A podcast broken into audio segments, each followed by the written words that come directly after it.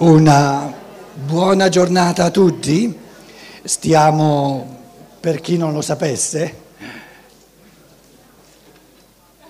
il posto va prenotato subito. Posso cancellare?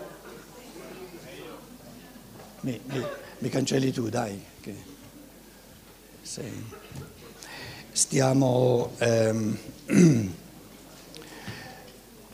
affrontando la domanda sul valore della vita il valore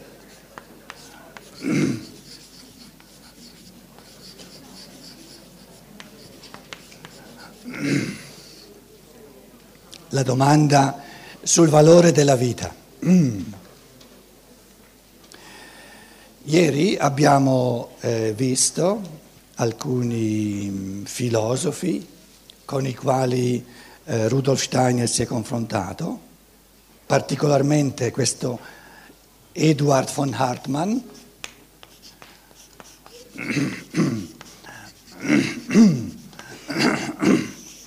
E questo Hartmann sulla scia di eh, Schopenhauer, sulla scia della spiritualità buddista, ha una visione pessimistica della vita nel senso che, eh, diciamo, il eh, pensiero fondamentale è che nella vita esubera il dolore. Ci sarà anche un po' di, di gioia, di piacere, ma comunque esubera il dolore. Rifacendosi alla prima grande verità del Buddha che dice la vita è dolore.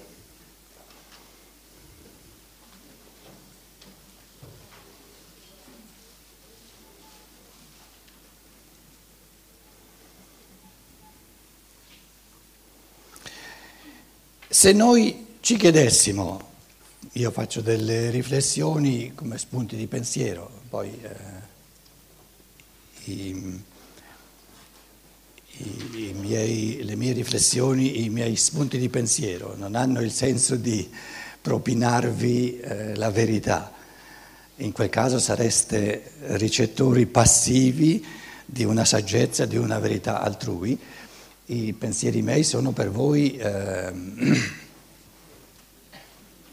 una provocazione, un invito a pensare ognuno con la sua testa. Quindi molto più importante di quello che io dico, che sia vero o non vero, che sia ehm, colga il centro o rimanga alla periferia, molto più importante è quello che si accende come processo di pensiero nella testa di ognuno. Quindi se volete l'oratore migliore non è quello che dice le cose più, più profonde, ma è quello che ha l'arte di eh, come dire, di provocare in chi ascolta il massimo del proprio pensiero. Quindi i miei pensieri li prendete come, come spunti per quello che poi ognuno ne sa fare. Allora, prendiamo l'ottimista e il pessimista. Se noi chiede, chiedessimo chi ha ragione, ha ragione sul valore della vita, ha ragione l'ottimista che dice L'ottimista dice il mondo è il migliore che ci sia, la vita è bella, è comunque positiva. Il pessimista dice no, il mondo è pieno di dolore e la vita è piena di dolore. E credo che la prima cosa importante per, per andare avanti col proprio pensare è di capire che hanno ragione tutti e due al 100%. Come fanno ad aver ragione tutti e due al 100% se dicono l'opposto? eh, tut, fanno tutte e due nella misura in cui l'uno è ottimista, l'altro è pessimista, fanno uno sbaglio di fondo nella misura in cui, come dire, fanno un dogma della loro situazione di vita. Se, se, lui, se, se, l'ottimista dicesse per me la vita è una, una gran bella cosa, va bene. Nel momento in cui dice la vita è bella, intende dire che è bella per tutti, eh, ma il, il pessimista dice no, per me non è bella. Quindi più importante della teoria che una persona dà è la realtà del suo essere. Quindi il pessimista è un altro essere, un essere diverso dall'ottimista. Quindi il pessimista è l'essere umano che vive la vita, ed è vero, eh, altrimenti non sarebbe pessimista, maggiormente dal lato negativo, si può vivere la vita maggiormente dal lato negativo, certo che si può. Basta, basta, poltrire, per esempio, e uno è subito scontento. Supponiamo che la natura umana sia così, che se uno poltrisce è scontento. Basta che uno spoltrisca, è sempre scontento, contento, scontento e diventa pessimista. È possibile vivere la vita da ottimisti? Certo che è possibile. Perché eh, persone ottimiste ci sono sempre state. Se ci sono state vuol dire che è possibile. Quindi il primo passo è di e di eh, lasciar perdere le teorie dell'ottimista sulla vita di tutti, sulla natura umana di tutti, buttar via la teoria del pessimista sulla, sulla, sulla vita di tutti e sulla natura umana di tutti e guardare all'essere umano, alla realtà dell'essere umano. Ora, Ieri sera abbiamo letto i paragrafi dove, nei quali il pessimista, che sia Buddha, che sia Hartman, non importa, ha cercato di dimostrarci che nella vita la quantità di dolore, adesso siamo dal pessimista, la quantità, quantità eh, di dolore eccede, è più grande della quantità di gioia e di piacere, è più grande. La prima, eh, la prima eh, riflessione è di dire ma lo dici tu, è una teoria tua. Di quale vita parli? Della vita dell'uomo? Tu non sei l'uomo, tu non sei tutti gli uomini. Parla della tua magari, parla di te.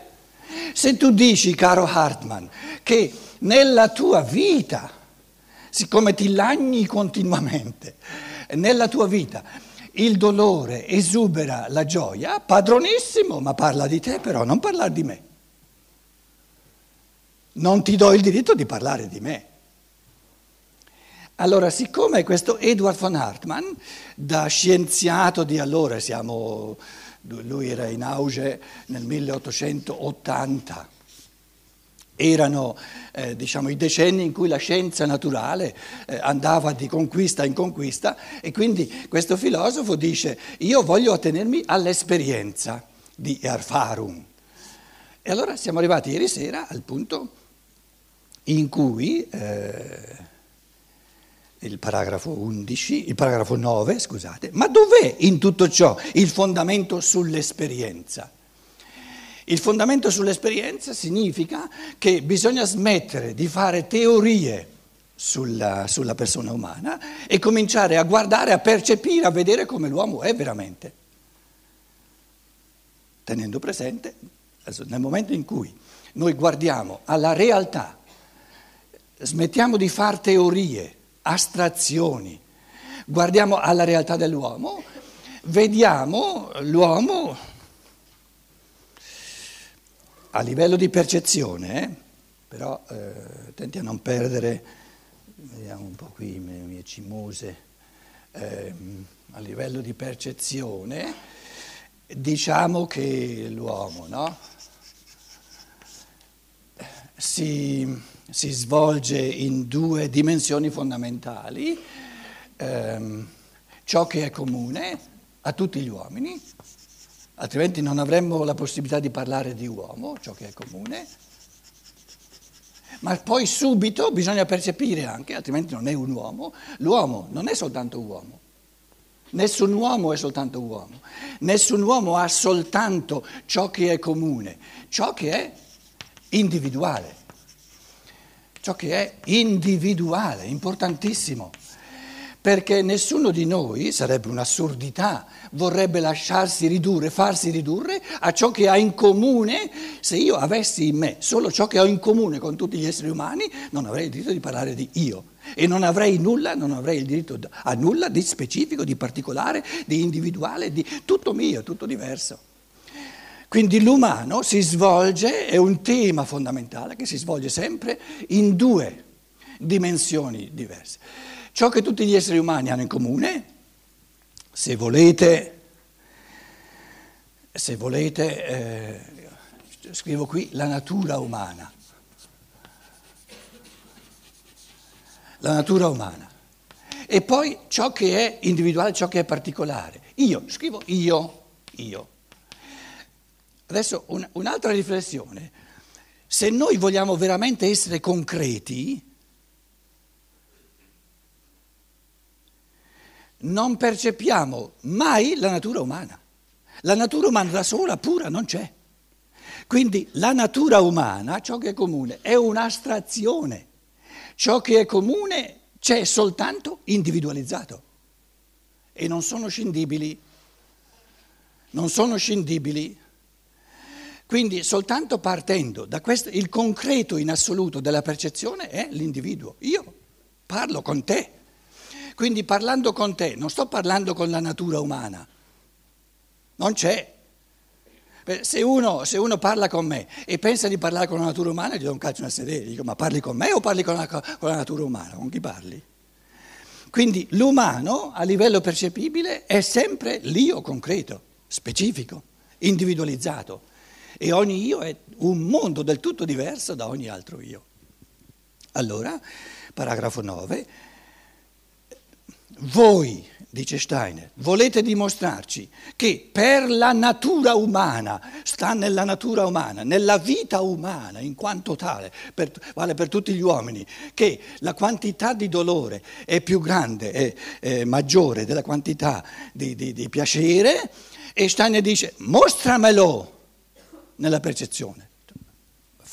Lo, lo dici tu, ma guardiamo l'uomo, guardiamo gli esseri umani concreti. Se fosse vero per me che nell'arco di tutta la vita la, il dolore sopravanza chiaramente la, la, la gioia, eh, risulterebbe, l'unica conseguenza eh, logica sarebbe di togliermi la vita. Tanto è vero che il Buddha, che era convinto che la vita è dolore, diceva, allora chiediamoci da dove viene il dolore, la sete di esistenza, in che modo si supera il dolore, superando la sete di esistenza, terminando di voler vivere la vita sulla terra e poi la quarta verità, lo duplice sentiero, il cammino interiore per superare ogni brama di vita in modo da essere catapultati nel nirvana e lì, va tutto bene. Quindi eh, vi dicevo che eh, 500-600 anni eh, prima della svolta, dove Buddha viveva, eh, prima di Cristo se volete, adesso non si può più neanche dire prima di Cristo, la parola Cristo è diventata, è diventata quasi impossibile. Ehm, a quei tempi la forza dell'individuo, eh, diciamo la forza dell'io, l'individualizzazione, anche la capacità di libertà, la capacità di creatività, era incipiente nell'umanità, per cui eh, il Buddha non poteva dire il senso della vita sulla terra, il valore della vita è di dare all'essere umano un, diciamo, un campo di azione che non gli rende tutto facile, un campo di azione con, con, dire, con, con sfide, piena di sfide una vita piena di sfide e una, una, un, l'io diventa sempre più forte nella misura in cui gode di queste sfide, anche di queste controforze, e diventa sempre più forte. Siccome le forze dell'io erano appena appena appena incipienti, al tempo di Buddha, un'affermazione del Buddha è l'io è un'illusione. Essendo, se, se, l'io si viveva allora, giustamente perché era così, come una illusione, l'io era appena appena incipiente, si sente spiazzato questo io, buttato in un mondo, in una vita terrena piena di sfide, piena di controforze. Eh, il logos, la logica, il, il logico logos, il logico universale, ha risposto al Buddha. Buddha era un, uno spirito planetario, invece questo è lo spirito di tutto il sistema solare, gli dici guarda c'è un altro rimedio, anziché andare via dalla vita perché uno dice non ce la faccio, è piena di dolore, c'è un'altra soluzione. L'altra soluzione è di rafforzare sempre di più l'io in modo che arrivi al punto da godersi tutte queste sfide, tutte queste controforze, perché diventa sempre più forte e si gode la vita. Perché una vita senza ostacoli è una noia all'infinito. Quindi, quindi la, la, diciamo, l'evoluzione va presa, il fenomeno umano va preso in senso evolutivo e questo Hartmann, questi Schopenhauer sono rimasti a, praticamente a questa posizione del Buddha e non si sono accorti che nel frattempo ci sono un sacco di esseri umani che si godono la vita sempre di più proprio diciamo, le forze dell'io sono in grado di, di aumentare sempre di più e, e l'essere umano eh, è, in grado di dire no, dove il Buddha ha visto un dolore, perché le forze incarnatorie dell'io erano, erano esigue, noi adesso siamo in grado, se vogliamo, di vedere proprio in questo cosiddetto dolore una sfida a trasformarlo in forze di creatività sempre maggiori per l'io. Quindi dicevo, sia l'ottimista sia il pessimista hanno ragione, eh, ognuno dal suo punto di vista. Adesso propongo che nei paragrafi successivi Steiner dice guardiamo concretamente all'essere umano se è vero, è la domanda che adesso sta, sta um, per aria, che la quantità di dolore è più grande della quantità del piacere e della gioia. Ognuno, la proposta che faccio è che ognuno, mentre leggiamo, riferisca a sé queste riflessioni, altrimenti non servono a nulla. Per me, io come sono fatto interiormente, vivo la vita, sento la vita, eh, maggiormente che ho l'impressione che nella mia vita il dolore esubera o ho l'impressione che nella mia vita la gioia esubera?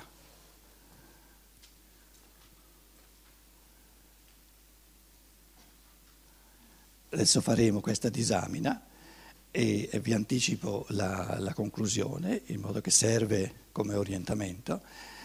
Eh, l'essere umano che si che si, che si guarda concretamente, senza fare teorie sulla, sulla sua natura umana, la natura che è comune e io come sono fatto, se uno, se l'essere umano è sincero, si rende conto, se lascia via la gestione della religione che vuole gestire in nome di Dio l'uomo dal di fuori, la scienza naturale che vuole gestire l'uomo in base a leggi ferree di determinismo della natura la, la, legge della società borghese che vuole gestire l'uomo dal di fuori in base a leggi dello Stato che gli dicono ciò che devi fare per essere un bravo cittadino. Non me ne importa niente di essere bravo davanti a Dio che è stato inventato, mi importa nulla di essere bravo di fronte alla natura deterministica, perché non mi va di non avere nessuna libertà di fronte alle forze di natura, non mi importa di essere bravo di fronte a Monti o a Berlusconi, io adesso la, la vita la voglio vivere io e mi chiedo, nella mia vita esubera c'è una maggiore quantità di dolore o di sofferenza? La risposta è non me ne importa nulla. A Roma direbbero non me ne frega nulla.